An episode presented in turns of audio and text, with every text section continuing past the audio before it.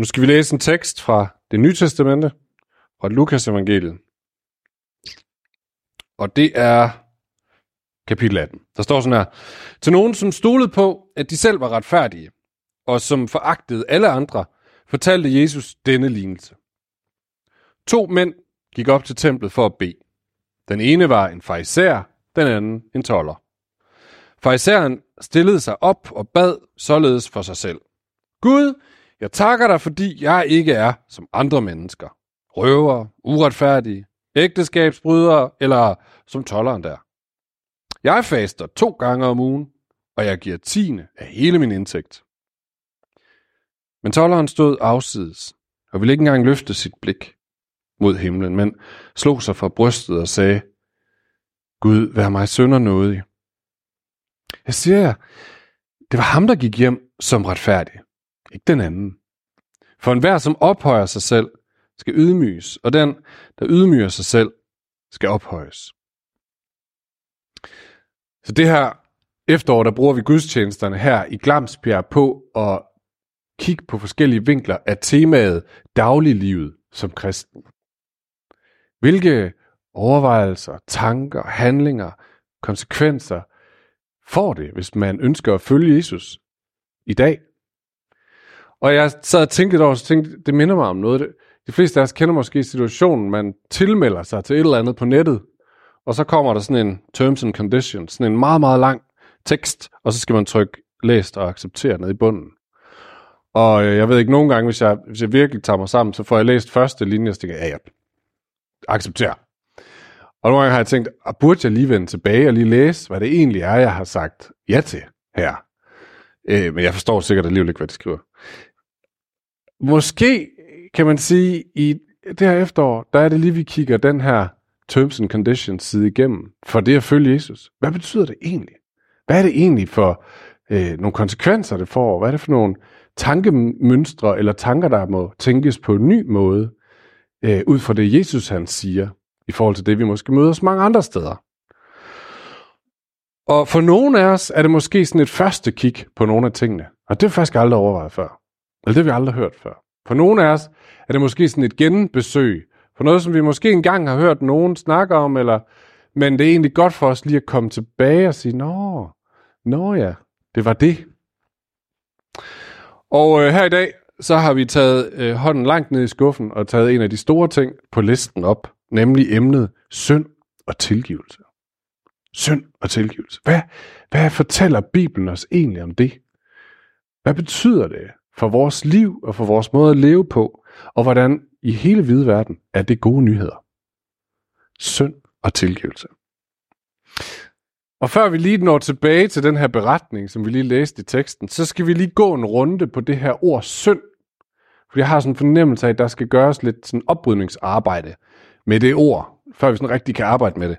Øhm, og jeg tænker, hvis, hvis man i dag hører nogen bruge ordet synd, så er det som regel i en af to mulige øh, sammenhænge.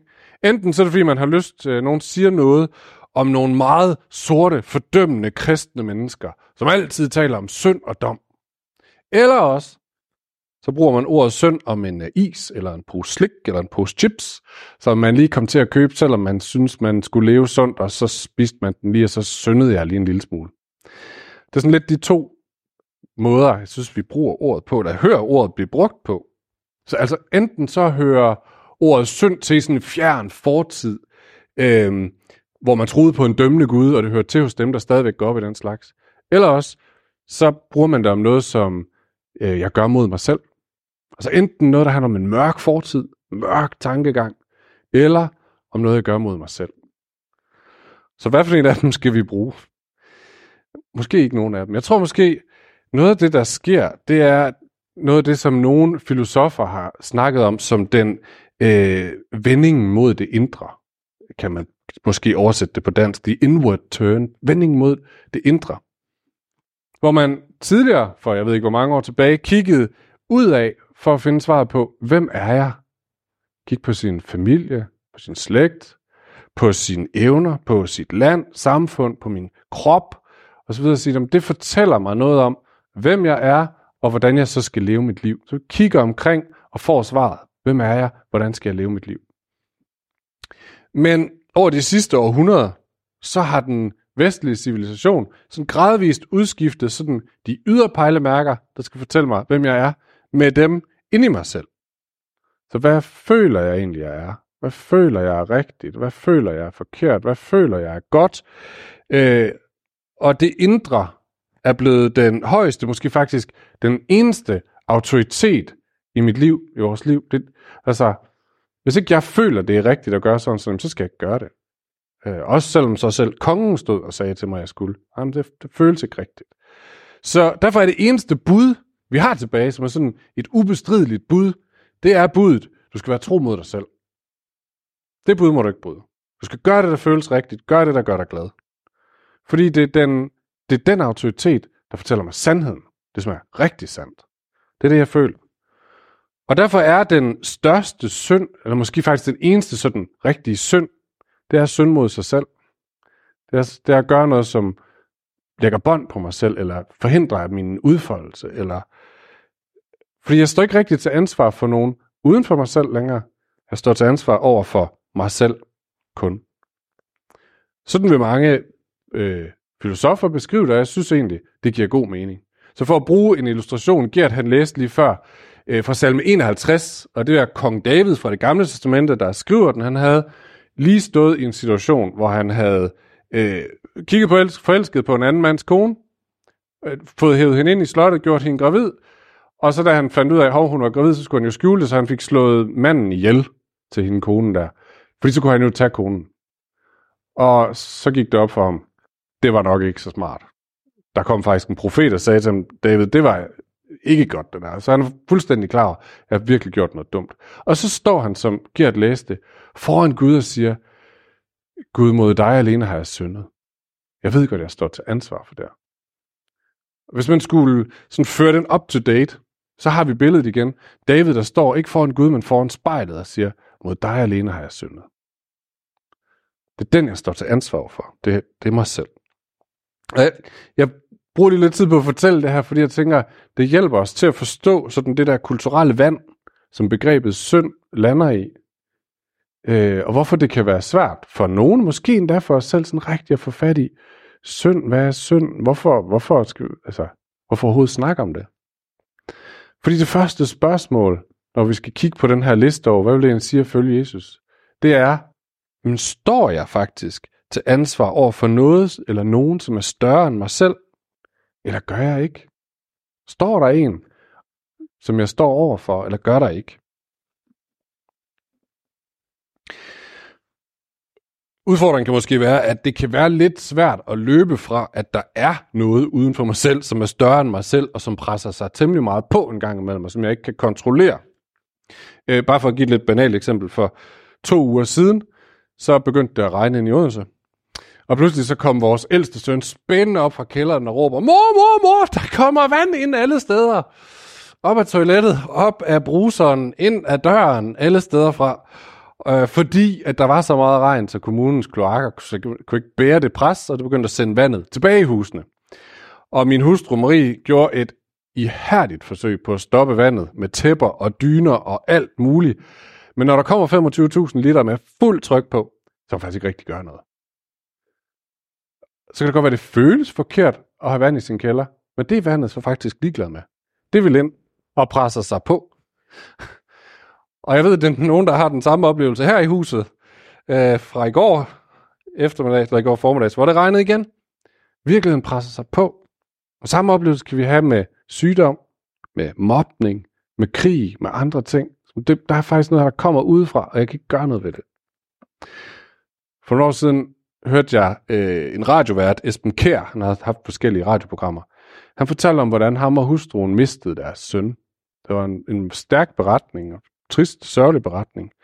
Indtil da, så fortalte han, hvordan de var de der typer, der egentlig tænkte, at universet ville vige til side for dem. Altså man kunne få det, som man ville have det. Det var kun et spørgsmål om vilje og hårdt arbejde. Jeg tror faktisk, at hans kone havde sådan en eller anden coaching-firma om, Altså, hvordan man ved, ved, ved tankens kraft kunne flytte begrænsninger.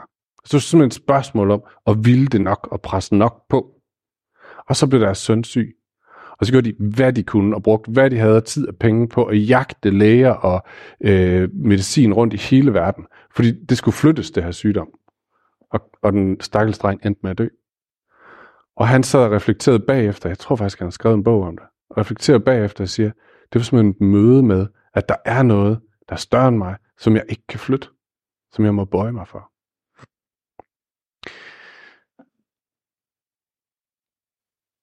Så der er, jeg synes, der er god grund til at tænke, der er noget, der er større end os, som vi må bøje os for. Så kan man spørge sig igen to muligheder. Enten så er der bare tale om blinde kræfter, naturens gang, tilfældighedernes vilkårlige kræfter, som rammer, øh, hvem, hvem det nu er. Sådan er naturen nu bare en gang. Og hvis det er sandt, at det bare er sådan vilkårlige kræfter, så er jeg jo ikke som sådan ansvarlig over for det. Så er det bare et vilkår, som jeg må lære at leve med. Så er det sådan, det er. Den anden mulighed er, at de her kræfter i universet ikke er blinde og tilfældige, men at de faktisk har en eller anden intention. Der er noget, de vil, at skaberværket er på en eller anden måde noget, som øh, de bevidst er, har skabt og er i gang med at gøre noget ved. Og det er Bibelens påstand. At det er Gud, der har skabt jorden, verden, naturen og os i kærlighed med, et, en, med en plan om, at vi skal leve i harmoni og glæde med os selv og med naturen og med hinanden. Og det er det, han vil føre den her jord tilbage til. Hvis det er sådan, det er, at de der kræfter, som er større end os selv, også er drevet af en, eller er drevet af en Gud, som har gode planer, så er det jo gode nyheder. For så er der håb. Så er, det ikke, så er vores største håb ikke bare, at vi håber, det går godt, der, der er ikke for mange tilfældige trælse kræfter, der rammer os. Nej, så er der faktisk håb om, at uanset hvad, så er der en stærkere magt, som skubber sin gode vilje igennem. Så er der håb. Men, men så er der faktisk ikke bare håb. Så er der også noget andet. Så er der faktisk også ansvar.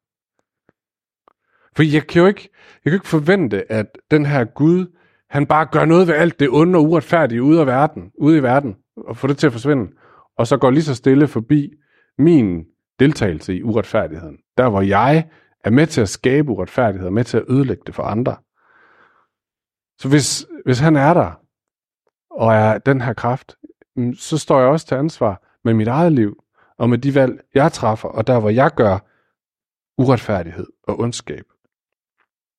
Så enten, så må man sige, at øh, der er ikke nogen dommer, der er tilfældige kræfter, og jeg står ikke til ansvar for ham, jeg står bare til ansvar for mig selv.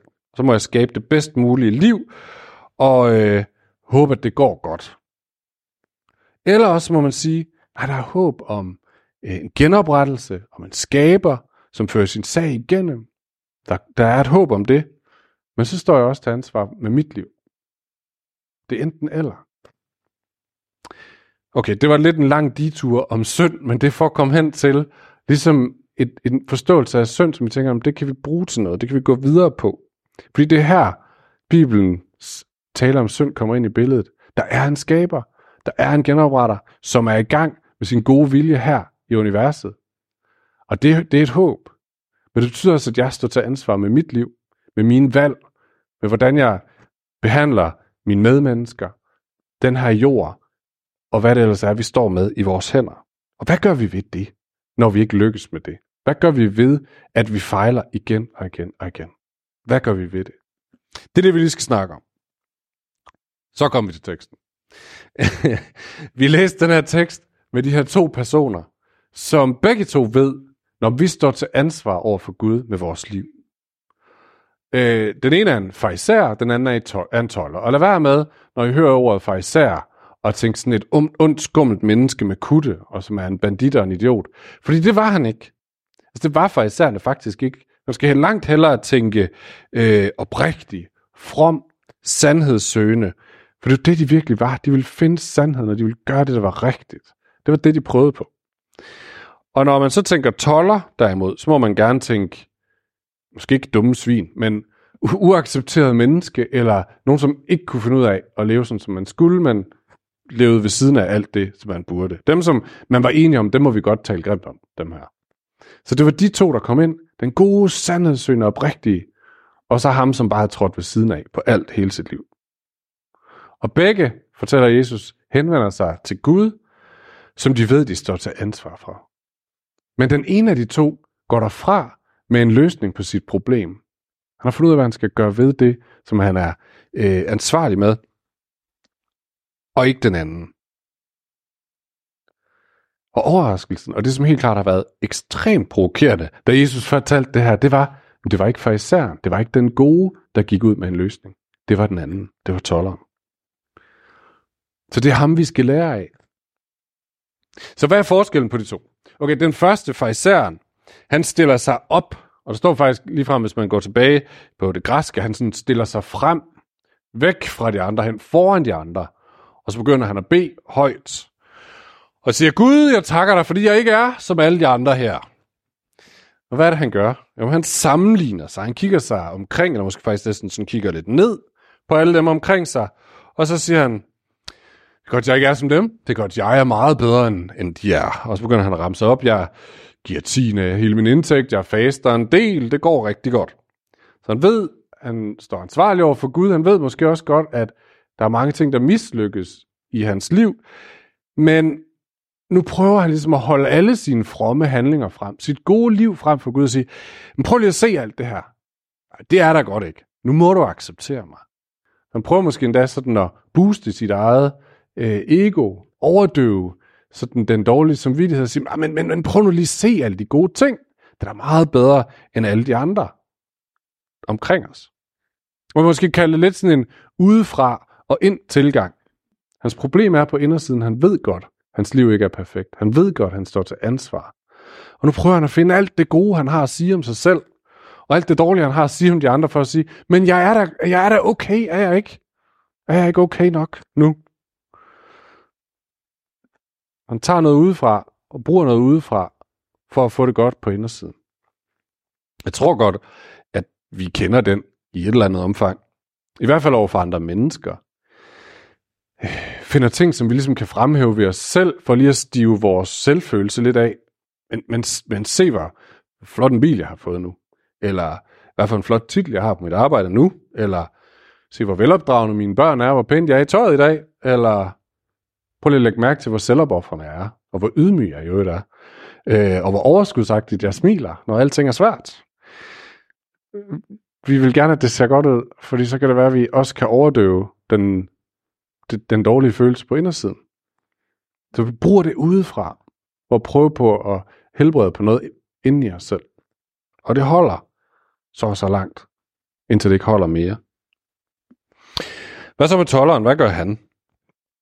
Han står helt anderledes hen i hjørnet, lidt gemt, så ingen kan se ham, og han ikke rigtig kan se de andre. Der er bare ham og Gud. Og så siger han, Gud, være mig sønder noget. Og faktisk kan man igen oversætte det endnu stærkere, end bare være mig sønder noget, fordi det, der står på, på græsk, det er bestemt form intal, så han siger, Gud, vær mig sønderen noget. Altså ikke bare én sønder, ikke en af de mange, eller ikke den værste, eller bare sønderen. Hvad, hvad taler han om? Han taler om, jeg ved godt, at jeg er en sønder. Jeg ved godt, jeg har gjort forkert. Hvad, hvad der er med de andre, det blander jeg mig ikke i. Men jeg ved, at der er ting i mit liv, som ikke er okay. Der er bare ham og Gud. Og så bliver han Gud, nu står sønderen her. Vil du være ham nådig? Og igen, vi er nødt til tilbage og have fat i ordene på græsk. Beklager, der bliver mange nørde spring i dag. Øh, men han bruger nemlig ikke det, det, det almindelige ord for noget som er Elios. Altså det, man normalt vil bruge i den her sammenhæng. Han bruger et andet ord for noget, som nærmest aldrig bruges, når han fortæller den her lignelse. Han bruger ordet, øh, nu skal jeg lige hæve det til, hvad det hedder i den her form, hilasteti. Hilasteti. Det kommer af, kommer nørderiet, det kommer af hilasterion. Og hilasterion, det er det ord, som bruges om det dække, som er på pagtens ark i det gamle testamente. Jeg tror, vi oversætter det zonedække på dansk. Og pagtens ark var den her symbolet på Guds nærvær med de ti bud i, som Israels folk skulle bære igennem ørkenen. Og en dag om året, Yom Kippur, den store forsoningsdag, så skulle de tage nogle dyr og, og dræbe dem og putte blodet på hilasterion på zonedækket. Fordi så skulle de dyrs blod symbolisere, at, at dyrene døde, så må vi ikke dø for vores synd. Dyrene tog vores plads, dyrenes blod blev udgydt, så vores blod ikke skulle udgydes. Øhm, så det er det ord, han bruger. Han bruger ikke det almindelige ord for noget, som måske har været noget i retning. Gud bær over med mig denne gang. Så skal jeg nok gøre det bedre næste gang. Gud, vær noget imod mig lige nu, det skal nok blive bedre. Nej, han bruger Gud hilasterion. Gud, vær, vær noget imod mig. På sådan en måde, betal for mig. Gør det, jeg ikke kan. Gør et eller andet ved det her, som jeg ikke formår at ændre på. Køb mig fri for det her, for jeg har ikke noget andet håb. Så de siger altså ikke til Gud, åh oh, Gud, jeg ved godt, jeg har lavet noget dumt. Bær over med mig, jeg skal nok gøre det bedre. Og han siger, Gud, jeg ved godt, at jeg har lavet noget, noget dumt, og jeg ved, det er alvorligt, for jeg står til ansvar for dig. Men jeg kan ikke gøre noget ved det. Betal for mig. Køb mig ud af det her. Jeg vil blive kvalt i det. Jeg har ikke nogen anden vej. Og jeg ved ikke, om Jesus meget bevidst peger frem med også at bruge det her ord, fordi det er lige præcis det, der sker på korset, øh, hvor Jesus han, hvor det er hans blod, der bliver stænket på zonedækket hilasterion, hvor det er ham, der dør, i stedet for alle de syndere, som ikke formår at rette op på deres liv, i stedet for mig, der ikke formår at rette op på, på, vores, på mit liv. Hvor det er ham, der siger, nu køber jeg dig fri for den konsekvens, du skulle have af dit dårlige liv. Så du kan få det evige liv. Så Gud bærer ikke bare over med synden, og sådan ligesom siger, okay, det går for nu, Kristoffer, men jeg forventer forbedring i morgen. Når han siger, jeg ved godt, hvordan det er med dig, så nu køber jeg dig fri. Så synden aldrig nogensinde mere skal bestemme din skæbne. Så han forsøger ham her tolleren ikke ligesom at håndtere det dårlige i sit liv med at, at fremvise en masse godt og sige, Gud, er der ikke mere godt, end der er skidt her? Er det, ikke, er det ikke okay? Nej, han gør det ved at være helt ærlig og sige, det her det fylder så meget. Og så kaste sig ind i Jesu udstrakte arm og sige, jeg har brug for dig. Det er en indefra og ud tilgang, kan man måske sige. Problemet er på indersiden. Han ved godt, hvordan det ser ud herinde. Men i stedet for at prøve at booste sig selv med alt det ydre, så giver han det indre til Gud og får at vide, jeg ved det godt, men du er tilgivet, du er elsket. Det er ikke det, der dømmer dig. Det er min kærlighed. Og så kan han få lov til at leve frit sit liv. Så er, det, så er hans liv ikke længere en kamp for at blive god nok. Altså så er hans liv sådan set ligegyldigt i, i det regnskab. Så kan han være fri i det, han gør.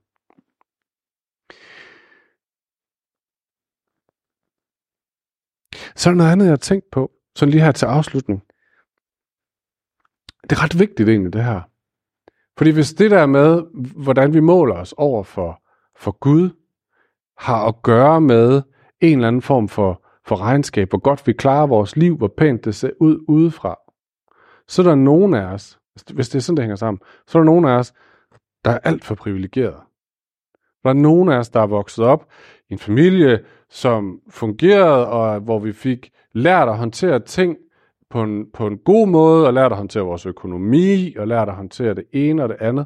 Så er det bare alt andet lige nemmere at fremvise noget, der sådan i verdens øjne ser pænt ud.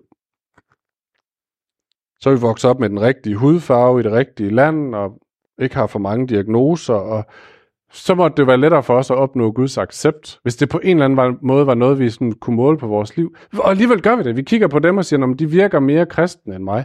Gud elsker nok dem højere. De har mere styr på deres liv. Gud elsker dem nok højere. Så på en eller anden måde laver vi den der måling. Men sådan er det bare ikke. Evangeliet handler hele tiden om, at Gud han går ud og finder den, som er fortabt. Han går ud og finder den, som ligger i gruset. Han går ud og finder den, som crashede med sit liv. Han går ud og finder mig, når jeg sidder der, hvor ingen andre ser mig, og, og er klar over alt det lort, der er i mit liv. Og det er der, han finder os. Og det er det, det handler om. At vi kaster os ind i hans arme. Det er derfor, vi begynder gudstjenesten, som vi gør, med at fortælle Gud, hvordan det er. Fordi det er det, det handler om. Det er derfor, jeg er til som præst modtager folk til sådan det, der hedder personligt skriftemål, og det er ikke helt som i de filmene med sådan en lille boks, hvor man sætter sig ind og fortæller. Men alligevel essensen er det samme. Man kan komme og sige, det her, det, det er det mørke i mit liv. Og så kan jeg ikke sige, ja okay, det er rimelig skidt. Skal vi mødes næste uge, se om det er blevet bedre? Nej, så kan jeg på Guds vegne sige, det ved han godt. Men han er noget, og han er trofast, og han tilgiver dig. Og man kan gå derfra med et let hjerte. Det er derfor, Marie, min hustru og jeg, er til slutter vores aften med en aftenandagt, hvor også en skriftemål er en del af det. Ikke hvor vi sådan sidder og bekender højt og flot for hinanden alt det mørke, men hvor vi alligevel har sådan en fælles skriftemål. Ikke fordi vi sådan skal sidde og føre regnskab og sige, om går det op eller går det ikke op i dag. Men fordi vi lige igen bliver mindet om, ja, der er en stor skaber, der står uden for os. Ja, jeg står til ansvar over for ham med, hvordan jeg har forvaltet mit liv. Og nej, jeg lykkes ikke perfekt med det i dag. Og det er ikke for at knuse mig og sige, du er ikke en skid. Nej, det er for at minde, minde mig om, nej, i dig selv, der kunne du ikke retfærdiggøre dig selv. Men han vil. Han vil løfte dig op. Han elsker dig, og derfor kan du leve frit. Lad os slutte med at bede sammen. Så almægtig Gud,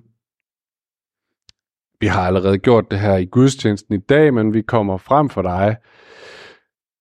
Vi vil ikke fremvise, at vi burde blive elsket af dig, fordi vi fortjener det. Men vi kommer og ærligt fortæller, hvordan det er med vores liv. Kun der er vi frie, når vi har givet det hele til dig. Og når vi så får at vide, at du, at du behandler os, ikke efter vores sønder, men efter din store retfærdighed. Kunne du minde os om i dag, at øh, det står langt værre til med os, end vi frygtede. Og så minder du os om, at du elsker os langt højere, end vi fortjener. Tak for det.